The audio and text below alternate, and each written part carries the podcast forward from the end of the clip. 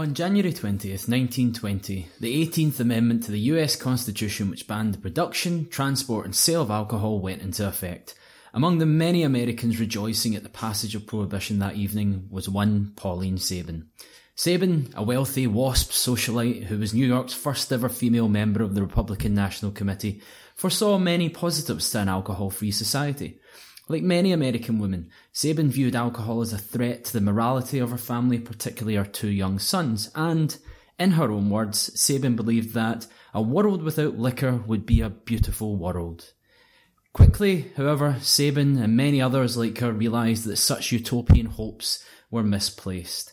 Prohibition, it seemed, was creating more problems than it solved.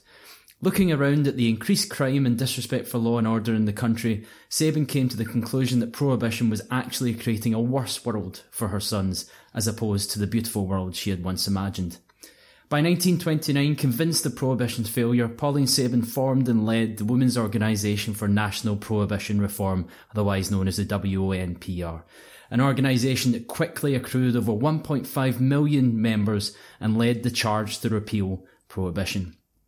Women had played a crucial role in Prohibition's passage, and much to everyone's surprise, they would play an equally important role in its eventual repeal in 1933.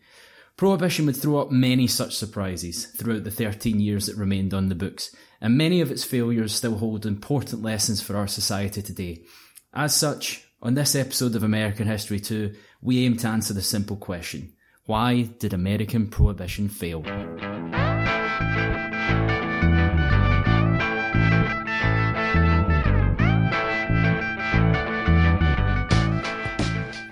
And welcome to episode 24 of American History 2. I'm Malcolm Craig and I'm joined as always by Mark McClay. And in this episode we will be discussing the years between 1920 and 1933 when the United States went dry and banned the demon drink.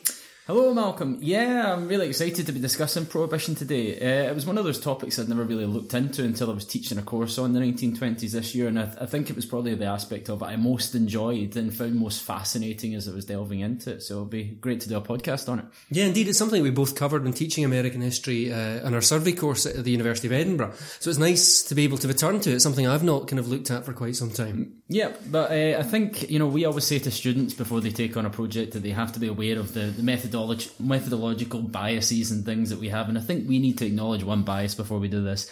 I think it's only fair to say, like true to our nation's stereotype, we both enjoy a beer or three. Um, so if we sound at all derogatory towards prohibition, you probably know why. Um, and you know, as we particularly enjoy celebrating when we get landmark listen uh, number of listens, I'm really hoping that someone listening to this episode on prohibition is what puts us over the twenty five thousand mark. So, before we get to prohibition, uh, let's get into our opening question, the regular slot here on American History 2. And this episode's offering comes from uh, the University of Oxford's Paddy Andalach, who incidentally will be joining us on this podcast in a couple of months' time uh, to discuss the US elections. Uh, and Paddy wants to know what should the next amendment to the US Constitution be? Yeah, well, first, a very nice and topical question, Paddy, given that uh, the prohibition is both the 18th and then it's repealed the 20th Amendment to the Constitution. Uh, I would have to say I, I would install uh, an amendment that called for an independent electoral commission, and that might sound really dull, but I think it's just a bit of a joke that you have Republicans and Democrats get to run elections and design districts the way they want to have them. Um, it seems that the sort of system we have here, where there's an independent body who sorts all that out, so there's no real murkiness behind it uh, would be the way forward. So getting rid of gerrymandering and so forth. Yeah, I don't like that gerrymander. and I, I would, uh, my amendment would be the repeal of the Second Amendment, the right to bear arms. Uh, get rid of that and replace it with an amendment that is more suited to uh, the modern era, an era where you can uh, walk into a classroom full of kids and with one gun shoot an entire classroom in a few seconds, as opposed to when the Second Amendment was created, it was muzzle loading muskets were the hmm. height of firearms technology. So I would repeal the Second Amendment and replace it with something more suited to the modern era. Okay, okay. So that totally uncontroversial point aside, uh, prohibition. Uh, now, I'm quite keen to get stuck into how prohibition unfolded, and there's many great stories that surround the era. But uh, I think it's it's beneficial to start off with a sense of why the United States government bans alcohol, taking a blanket ban on alcohol in the first place. Yes, I mean, as with all these things, there's a, there's always a complex and meandering story behind it. But uh, I think it all sort of begins, you get the beginning of what is called the temperance movement, which isn't about banning alcohol outright as prohibition does. It's about limiting your intake, encouraging that you, you drink less, perhaps even banning harder drinks. And one of the things that sort of happens in America where there is this tradition in communities, particularly working communities, of drinking quite a lot, but it's normally kind of lighter alcohol like cider that's only 2% or something, um, or even beer. But then in the sort of the mid 19th century, there's a shift to stronger alcohol, um, like hard liquor. And this creates a lot of problems in society. You know, you have a lot of workers coming home drunk. The, the nation even, you know, I, th- I think the, there's a documentary on prohibition and its uh, episode on this is called A Nation of Drunkards is one of the things that begin to be called. And this contributes to a loss of productivity as we move into the industrial age. Um, the historian Michael Parry says, you know, a drunken shoemaker, shoemaker alone at his bench or a tipsy farmer um, behind his horse-drawn plough did not present the same danger to other employees or profits as an intoxicated worker on the assembly line. So in many ways, modernity um, is also an important factor here. Um, but there, there was definitely that America seemed there was this perception, at least in America, that they had an alcohol problem, and one historian has called America at this time the alcohol republic. Hmm. And was there a sense that, that women were disproportionately the victims through violence and so forth? Were they the victims of demon rum, as it was sometimes referred to? Yeah, I mean, uh, it's, it's worth stating at this point, women have uh, probably alongside their own uh, campaign for suffrage, prohibition is the next issue that women have the biggest effect on in this era. Um, and one of the reasons is that alcohol um, often leads to increased amount of domestic violence, um, which is a doubly big problem when you have the conservative divorce laws that they had back then, where it was almost impossible to get divorced in certain certain states. I mean, for example, you had one woman uh, that in 1821 in Tennessee testified that her husband would whip her while he was drunk. He would hold a knife to her throat, that he'd brought prostitutes into the house, one of which he'd contracted venereal disease from. Um, and he became so paranoid he wouldn't let her visit her friends or anything. And yet Tennessee turned around and said, no, you can't get divorced. That he is- sounds like a right charmer. Yes, indeed. Um, but also not just the domestic violence aspect of it, because men were there always, almost always the main breadwinners back then. If your husband became an alcoholic, uh, lost his job, then that and your entire family went down because of alcohol. And finally, as well, you have the, the role of the saloon. Uh, the, the, the saloon at this time was seen was was a place where men went to drink after work, technically, and uh, ten, it tended to. The, the, the, the perception of the saloon is very much it was sort of this place of where you know men could go and behave badly and where the only women that were allowed were prostitutes um, well, it's not entirely always accurate. Um, some historians have pointed out that you know the saloon was also a place where men would go to try and get jobs and everything. It was where they made contacts. But the saloon um, very much becomes the, the, the, sort of the place of contempt for many many women who embrace the temperance movement. And the historian Kenneth Rose sort of calls this increased temperance movement a drama of sexual antagonism, a critique directed at males. So yeah, women play a big role and what was the role of uh, key figures within within first wave feminism? You know, thinking of uh, you know campaigners like Elizabeth Cady Stanton, Susan B. Anthony, Amelia Bloomer. What was their role in uh, the emerging temperance and prohibition movement? Yeah, well, in the I think it's in the mid 1850s or early early 1850s, uh, Stanton and Anthony go to speak at a New York temperance meeting. Um, and but the all male temperance society refuse uh, to let them speak, so they just kind of run off and go, "Well, fine then," uh, and form their own uh, New York State's temperance society for for women. Um, but aside from the, the big names, there's actually some big events that are, are sort of grassroots people rather than uh, the people you would think of, like your Stanton and Anthony's. For example, the Women's Crusade in 1873 is quite a startling event Here you have a case where thousands of Ohio women take to the streets one night and uh, they all do it at the same time and they pray. They get down and pray in front of the saloons in the hopes of divine intervention uh, coming to eliminate alcohol from their communities. Quite a startling event if you think about it. And uh, while divine intervention probably doesn't play a role, you have th- you have thousands of saloons in Ohio close under this moral pressure um, that women exerted on it, and women nationwide look at what happened in Ohio and go, "Oh, we can replicate that." And all of a sudden, from that Women's Crusade in 1873, you have the formation of the Women's Christian Temperance Union in 1874 um, which is the big sort of national organising body for women in the temperance movement going forward. Um, and you very much get this idea of home protection, um, which is the WCTU and others tell women, look, you should be for temperance because it helps protect your family. And there's very much this view in society that women are more moral than men, and therefore they should be expected to lead the morality of society. And as such, it's their job to be a temperance advocate. Um, and very much the, the WCTU kicks on from there forwards. I think though that we have to be careful in attributing prohibition as this lovely example of where women gained huge political influence and were able to affect change. It's also true that it's not until the Anti-Saloon League is formed in 1895, led, led by this um, the the driving figure of Wayne Wheeler, who very much puts pressure on politicians and has more access to that male dominated aspect of society, um, where he's able to make it a wedge issue for politicians. In, in, some ways, in sort of the same way that abortion has been in recent politics, where and you can't really be a Republican while being pro abortion, you can't really be a Democrat while being anti abortion. Um, Wayne Wheeler does his best to sort of make that an issue for many politicians as well. But still, the WCTU do play an important role. So, what kind of people are attracted to the you know to these causes and this cause in particular? Is it along with many other kind of like you know social reforming movements that are around during the so-called progressive era from the mid 1890s onwards?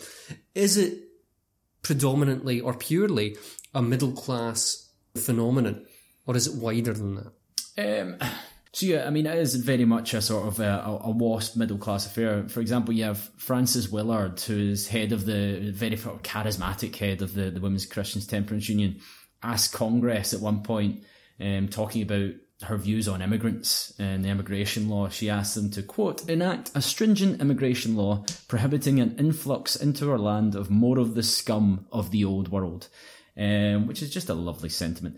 Uh, and but they do, the WCTU and others do try to get lower class and immigrant women on board, but they're largely ignored because when they come around their communities, trying to get them to sign on to temperance or prohibition movements, uh, many of the, the, the, immigrant women find these middle class, well bred women patronising towards them. And there's even attempts to get African American women on board, but again, they're largely unsuccessful.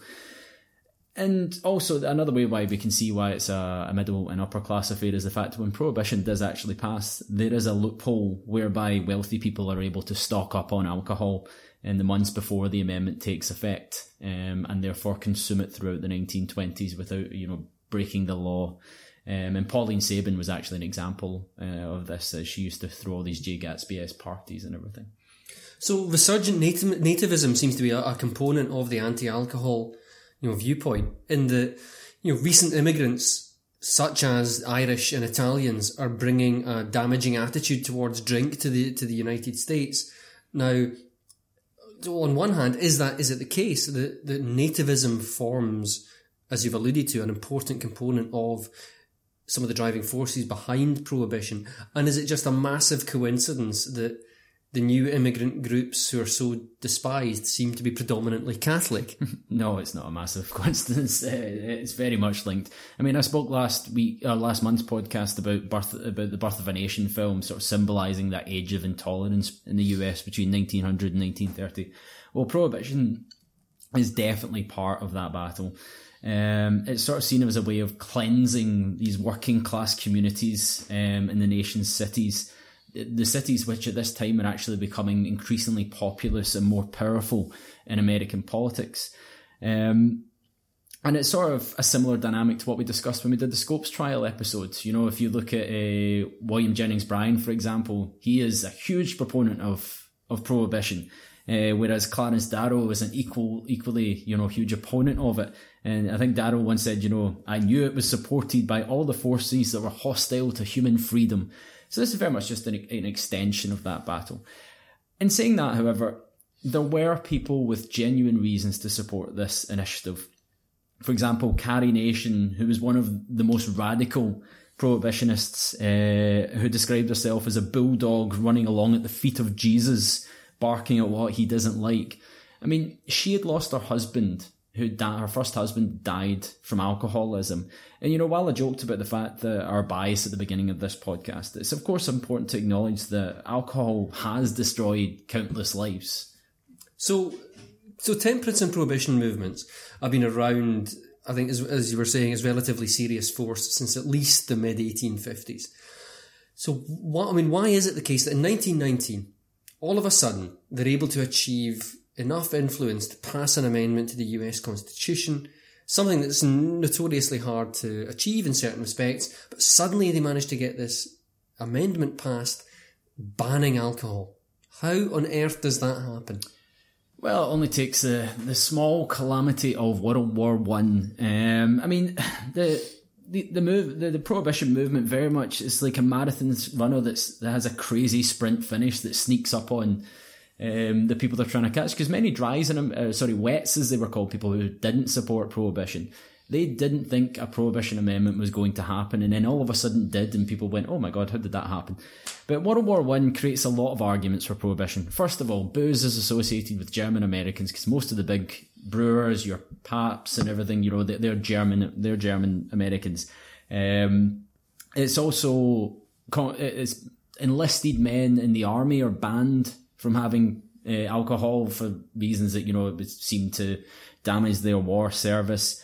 It was also argued that you shouldn't be using up precious grain to make alcohol when you need it for the war effort.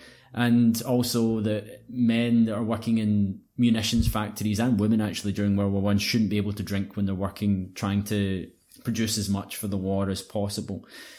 And you know, just in general, war is a change agent. I mean, I, don't think it's a coincidence that we also get the we get prohibition and then we get uh, women's suffrage within a matter of months of each other. And basically, what happens with prohibition is it it quickly gathers this momentum and it sails through Congress in late 1919 and it's ratified by the required number of states by January. Um, 56 states, is it? Yes, I, I, believe so. Yeah, um, and only I think New Jersey and Rhode Island reject it outright. New Jersey eventually complies, and only Rhode Island and Connecticut. I knew there was a reason I liked Rhode Island. There you go. Um, but yeah, there's, there's these huge, big, wild celebrations um, among the campaigners when it's passed. Uh, they have this big party, um, although I imagine it would have been somewhat muted affair if it's a prohibition party. Grape juice for all. yeah. Um, where they have these big sort of celebratory speeches uh, uh, after after the passage of the amendment. And there's very much this assumption, especially among these campaigners, but probably among most people, that this is a constitutional amendment. They're pretty damn hard to get there's never been a constitutional amendment that's been repealed before, so they now think that America was now and forevermore a dry country. And on Prohibition's passage, the WCTU declared that, quote, in the history of Christian civilization, it will rank with the Magna Carta, the Declaration of Independence, and the Emancipation Proclamation. Big words. Big, big words indeed. So by January 1920, we have the 18th Amendment to the Constitution is, is affirmed and it declares production, transport and sale of alcohol across the United States illegal. And I suppose it's important to point out at this point, before we get further into the actual era of the 1920s and early 30s and prohibition, that although, you know, the amendment made, you know, sale across the United States illegal. There had been state laws and county laws and all that kind of thing. Yep. So there was a patchwork of dry states and dry counties and across the United States before the amendment comes in. It's not just one big federal thing and suddenly it all happens. Definitely. This, is, this 17 states, I yeah. think, had some form of dry laws in, in place. Yep. So this, I mean, it's always interesting. I find kind of like, you know, prohibition, uh, you know this kind of idea of kind of moral purity and moral rectitude and all this kind of thing. You know, it's the interesting mirror to the idea of the Roaring 20s You know, fictionalized Gatsby.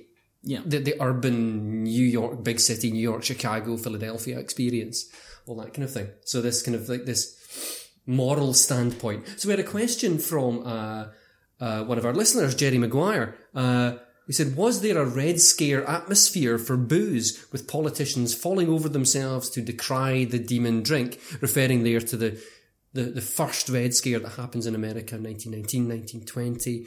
Uh, you know, anti-communist, anti-socialist, anti-anarchist, all that kind of thing. The Palmer raids, all these kind of things. Was that kind of atmosphere also there in terms of drink? Uh, I think to some extent, yeah. I mean, because they're all kind of tied together. There's all this, there's this nativist element to the Red Scare, and there's this nativist element to Prohibition. Um, I mean, for example, Prohibition is very much supported by our good friends, the Ku Klux Klan, um, who who are resurgent in the 1920s, um, and now they don't just hate African Americans; they hate lots of different types of Americans, and some of the ones and immigrants and Catholics are some of their main targets. And obviously, immigrants and Catholics tend to be the the ones that support repealing prohibition, whereas those in the KKK obviously support prohibition. And the KKK have a major influence in politics of states like Indiana and Maine, where they're able to oust people that are unfriendly or able to bribe politicians. And also in uh, Pauline Sabin's Suffolk County, uh, where there was an estimated one seventh of the adult population was a member of the KKK. And I think in terms of where we see prohibition and politics and nativism and all that come together most uh, presciently is in Al Smith's candidacy in 1928, where Al Smith, the governor of New York, a Catholic, wins the Democratic nomination. He's the first candidate, um, first national candidate to be a Catholic, um, and he's also the first candidate that runs on the platform of being a out and out wet, being uh, against prohibition, saying he would repeal it. And in that campaign, you see a torrent of anti Catholicism. You see even states that would always vote Democrat in the South voting for the Republican candidate Herbert Hoover because Al Smith was a Catholic. Um, and the Republican Assistant Attorney General at the time, Mabel Walker Willebrandt, the day after Smith gets the Democratic nomination, she ha- sets up a whole load of raids on the speakeasies, the illegal bars that sprung up around New York as a way of embarrassing Smith in his position.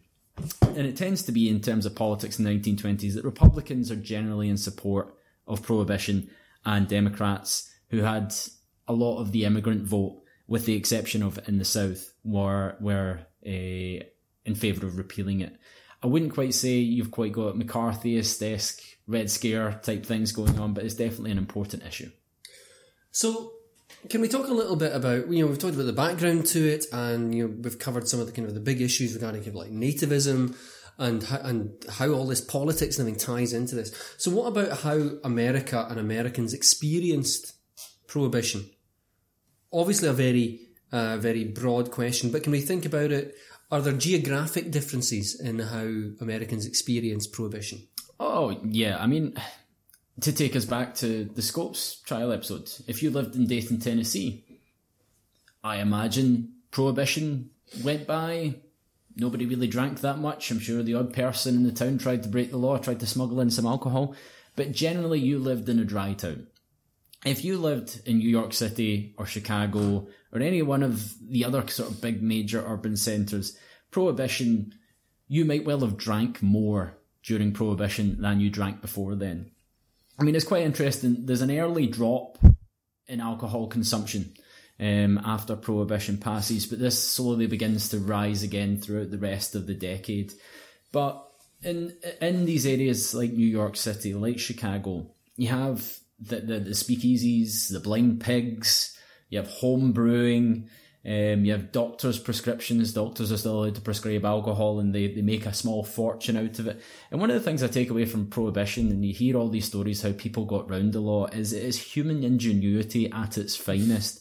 Um, It, br- it bring, brings out the best in America. Yeah, well, That good old American Yankee ingenuity kind of thing, yeah. Exactly, exactly. I mean, I always when I loved the anecdotes about uh, prohibition is that you know America was the biggest importer of cocktail shakers in the world during Prohibition. And I also like the fact that so many of the cocktails that we know and love today come from this era because the alcohol was so bad. You have bathtub gin and you have some really rot gut stuff that cocktails, many cocktails are invented to disguise the awful flavour of the alcohol. Which, you know, as someone who enjoys a cocktail now, now and again, you know, I know we've occasionally enjoyed an espresso martini. uh, you know, it's kind of interesting that they come out of that thing. And I mean, I suppose the kind of question of kind of like, you know, geography, we often think of the big cities you know, the major New York, Chicago, you know, the Roaring Twenties, Tommy Guns, Al Capone, and all that kind of thing. But there was a fascinating study by the historian Mary Murphy about Butte in Montana, the mining town there, and it's a really fascinating case study of the ways in which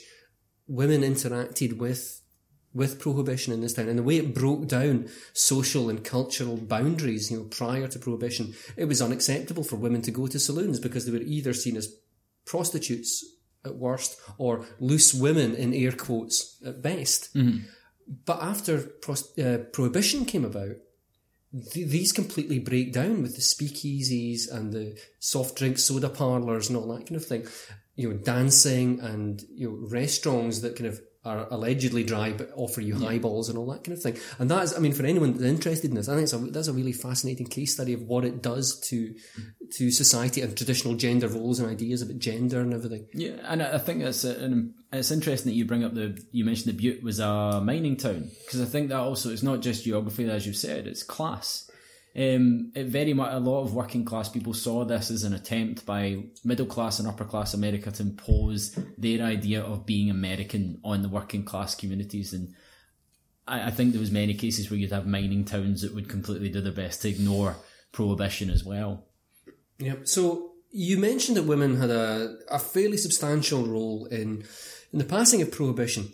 Uh, I'd like to turn, uh, and we'll get on to thinking about some of the problems that happened with pro- prohibition, but how important are they in, in its repeal? Because you mentioned right at the very start in our introductory vignette that, that Pauline Sabin was both an advocate for prohibition and then an advocate for prohibition to be repealed or at least reformed. So, so what role do women have to play in, in the reform or repeal of prohibition?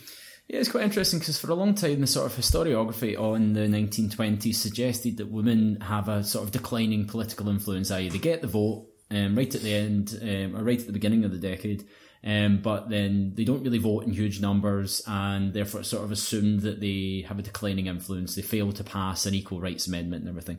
But prohibition stands as an example of women's continued political influence, if not heightened uh, political influence.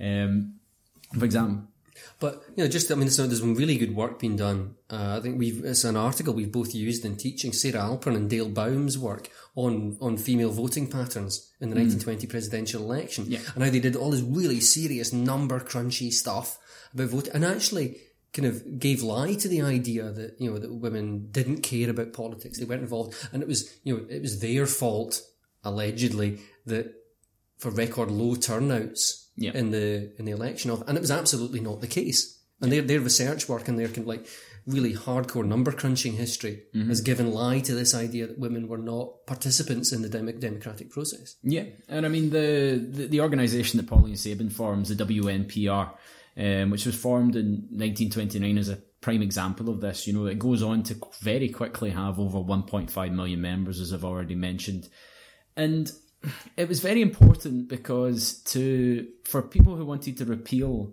prohibition, uh, it, women were seen as the main stumbling block. It was seen as women because of those ideas of home protection and all the other ideas I've already mentioned, where they were seen as always being they would be the toughest nut to crack.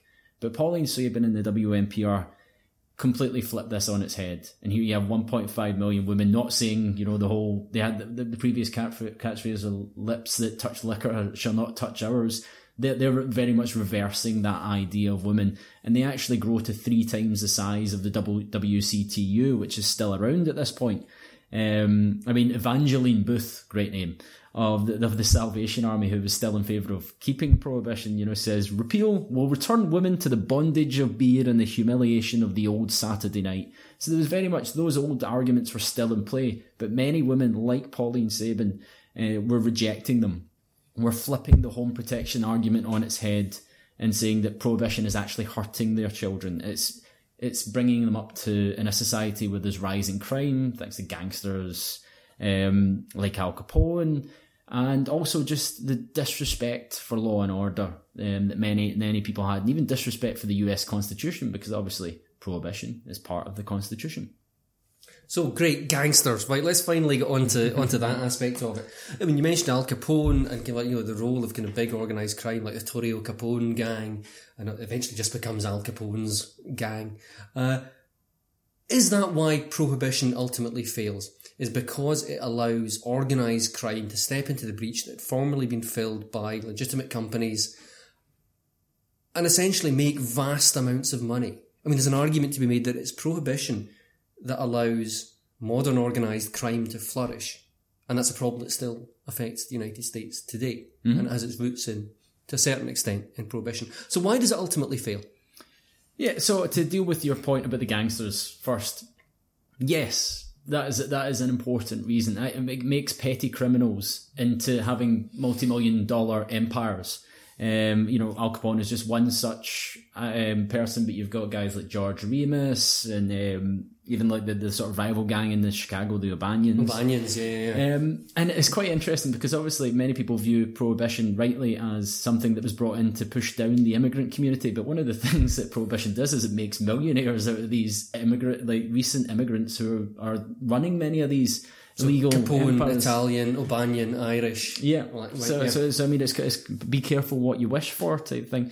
But there's many reasons prohibition fails. I mean, one of them is a lack of government enforcement. Um, so Herbert Hoover, who's around when prohibition is, a, uh, uh, he calls it the noble experiment when it's passed, and he says that I think for this to be a success, we will need 250,000 prohibition officers. How many do you think there were at its peak in Prohibition?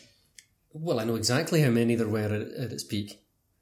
Sorry, that was meant to be a kind of like, yeah. you know, kind of like oh, isn't that amazing kind yeah. of thing. Mark, how many Prohibition officers were there at the peak? There was 3,000. Is that all? Really? Yes, yes. That is still quite a startling figure when yeah. you think about it for the entire United States. Yeah, but I think this is where you have to place it into the era. So Republicans dominate the 1920s. What are Republicans known for? not wanting to spend government money, wanting a small government. And yet here you have established this big law which needs the government to be huge, which needs the government to spend a ton of money. Um, so you have this inerring contradiction in it. I mean, obviously, the US is a huge country. Um, and you get whiskey coming in from Canada in the north. You have Mexicans tequila smuggled in from the south, and you have rum arriving um, from in the from the southeast in Cuba. And in 1925, the Secretary of the Treasury admitted that he reckoned that of all the alcohol smuggled into America, they had only caught 5% of it. And if I'm, I'm going to say he's probably being optimistic when he's saying that. And, you know, you talked about the fact that some states were already dry. Well, many states, even the ones who approved um, prohibition by ratifying the amendment, didn't want to spend any money on enforcing it. And you have some states that even repeal their own enforcement laws, like in New York and Wisconsin. But aside from that, you've got you many other reasons as well. Um, I mean, as well as that rise in crime, you've got corruption. You have people in government who are corrupt because, well, they enjoy booze. They have their own, there's, there's bootleggers that deliver to Congress. Um, you have the police, many of whom come from these immigrant communities. For example, much of the New York City police is Irish. They come out of these communities which enjoy the drink, um, and therefore they don't want to enforce the law. And you've also got prohibition officers. I will warn you if you start pandering to stereotypes here. you have the, the prohibition officers who are paid a pitiful amount and, and they're easily bought off by people looking to smuggle in booze. Um, and, and aside from that, you've just got the fact that many people in the cities don't accept prohibition as law of the land. You have many people die as a result of dodgy booze that they're drinking, such as booze that's wood poisoned, and some overly keen prohibition officers who shoot people on sight without um, thinking much. And you also have the inflexibility of those people who supported uh, prohibition. I mean, Mor- Morris Sheppard, who was a senator um, that was that was key to introducing prohibition, he has a quote where he says, on hearing that people are trying to repeal it, he said, There is as much chance of repealing the 18th Amendment as there is for a hummingbird to fly to Mars with the Washington Monument tied to its tail. And then uh, when Prohibition was repealed, Time magazine said, quote, Last week, Hummingbird and Washington Monument were well on their way to Mars when Senator Sheppard's own Mammoth, Texas became the 23rd consecutive state to plump for repeal.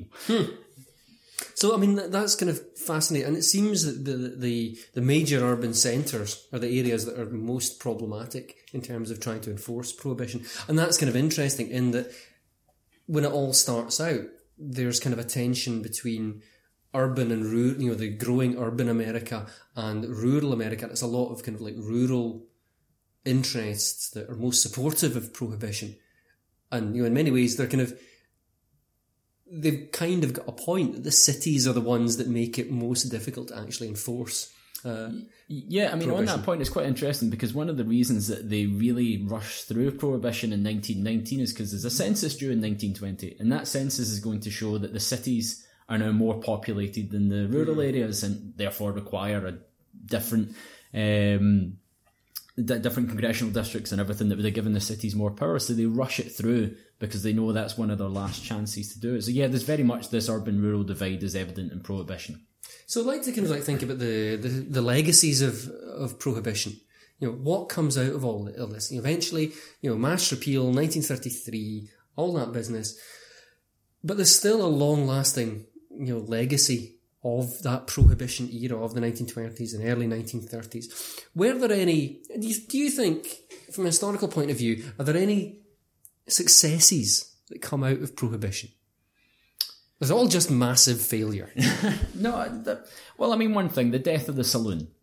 The saloon, which was seen as sort of this this hub of corruption and evil, and where you know, me, where women weren't allowed to drink. One of the things I think you've already mentioned that is the fact that speakeasies and everything allow women and men to drink together, um, and prohibition pretty much gets rid of the saloon, which had stopped that. Um, so that so you know, prohibition has that one success to point to, and there is some evidence that prohibition did lead to a drop in alcohol intake in the United States, but this is something that's that's debated. I mean, there was certainly a drop in alcoholism um, during that era, but I don't know whether success, but you can still definitely see prohibition's legacy culturally. I mean, America still has 21 as the legal age where you can drink, and you know, we've had our own experiences of trying to get by American ID laws, even when we were in our late 20s and early 30s. Uh, early, early, mid, mid to late thirties. I think. Uh, I think you'll find. I was trying to be generous. That's very but- kind of you. But yeah, I mean, how do you how how do you see it in terms of how it's been represented in, in culture and in film? See, I mean, that, I mean, that's one of the interesting things. It's still very fertile ground. I mean, the success of uh, a series like Boardwalk Empire, which I think is a fantastic program. I mean, you know, Steve Buscemi as Nucky Thompson and it is brilliant, uh, and it's a really, really great series. And I think really, even if it's not historically accurate in everything, it really manages to grasp the feel and sense of the era. Uh, and I think it's a, I, I really like Boardwalk Empire, a film that I I en- enjoy, but is one of the most popular representations of the Prohibition era is The Untouchables, the Kevin Costner and Sean Connery and Robert De Niro film from 1987, I think it was.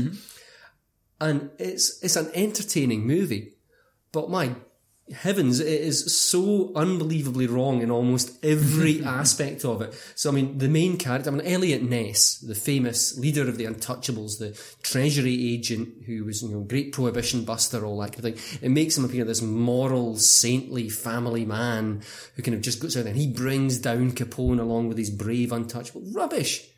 Utter rubbish. Ness was a fla- philanderer. Uh, he enjoyed a drink himself.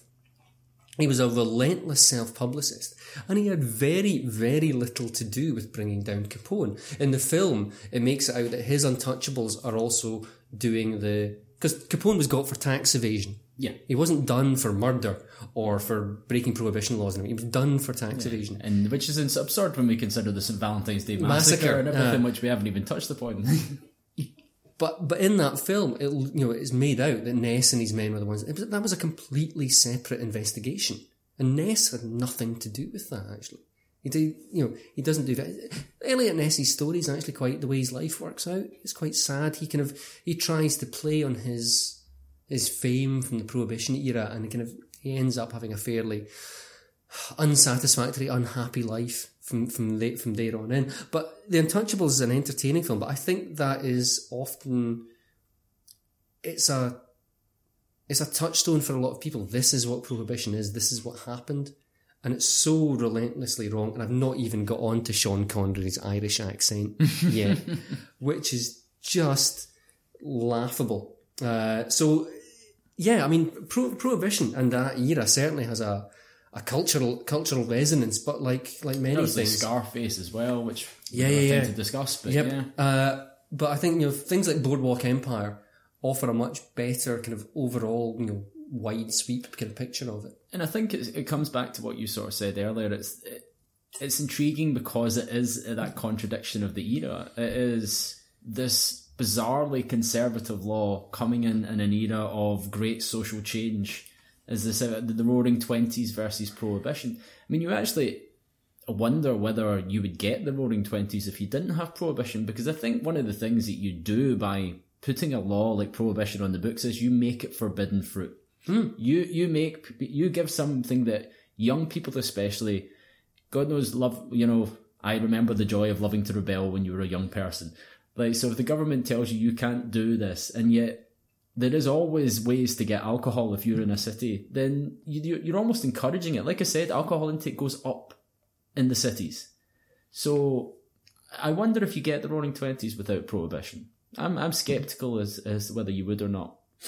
Well, I mean, I, I mean, one of the things that makes the 1920s roar is organised crime. Yeah, You know, they talk. I mean, this you know the, the you know the old kind of canard about kind of you know it's the Tommy gun, the Thompson submachine gun that made the 1920s roar. Mm-hmm. But that idea, I think, without without organised crime, without bootlegging, and although although bootlegging was a small part of breaking prohibition, most of it was like stuff that was made in stills and houses and factories and all that kind of thing. Rum running was a, a small part of it. But I, I mean, I think you're right. There's a certain sense that the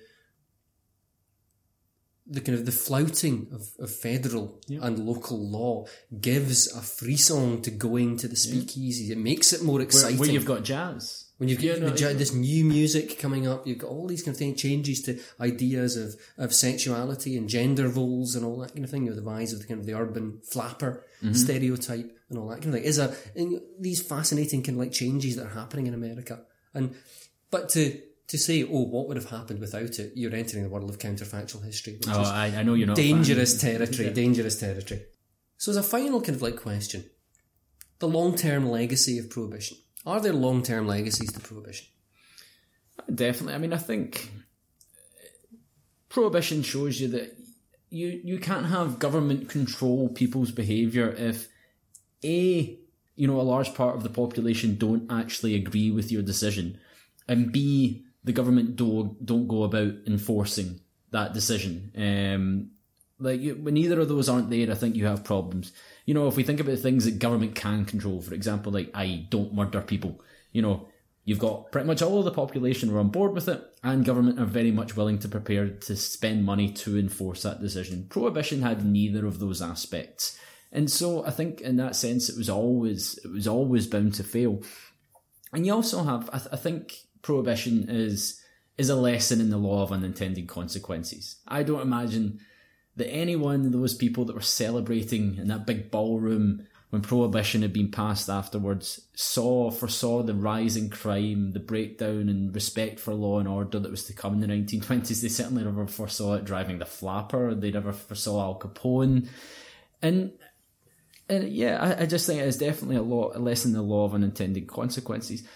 And it's it's quite interesting actually that one of the other things I didn't mention earlier in terms of one of the reasons prohibition fails is the fact that it it takes the Great Depression to sort of act as a, well, this might sound counterfactual, as a sobering up uh, moment for many people, uh, where they realise that alcohol can create many jobs again. They can get the monies for tax back and all that kind of thing. And that's one of the, the other driving forces to, which means that one of FDR's first things that he does is he, is he repeals um, the, the 20th Amendment.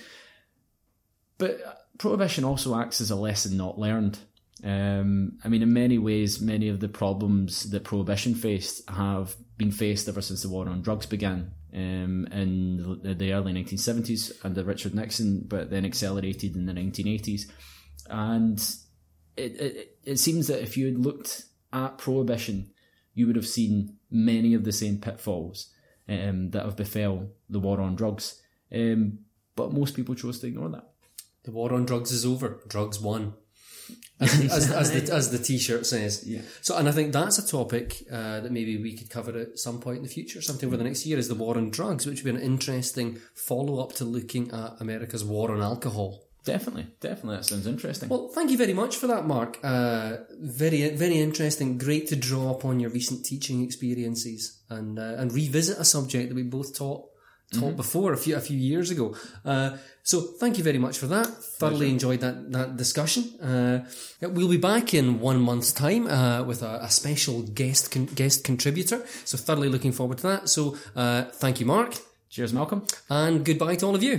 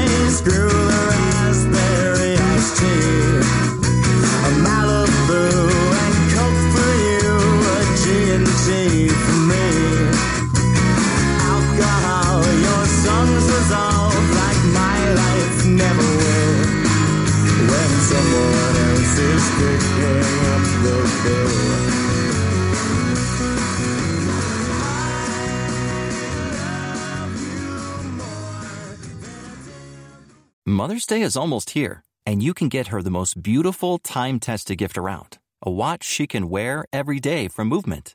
Whether your mom is into classic dress watches, rare and refined ceramics, or tried and true bestsellers, Movement has something she'll love. And right now, everything at Movement is up to 50% off site wide during their Mother's Day sale. A watch is a gift that celebrates all the time you spent with mom, and a Movement watch is even more than that. Movement uses industry leading materials for their fresh modern watch designs, from technically complex ceramics to vintage inspired style. All for an incredible value your wrist and wallet will both love. And with one size fits all convenience and fast free shipping and returns, it's a stress free shopping experience. Save big on the best Mother's Day gift ever with Movement. Get up to 50% off site wide during their Mother's Day sale at MVMT.com. Again, that's up to 50% off at MVMT.com.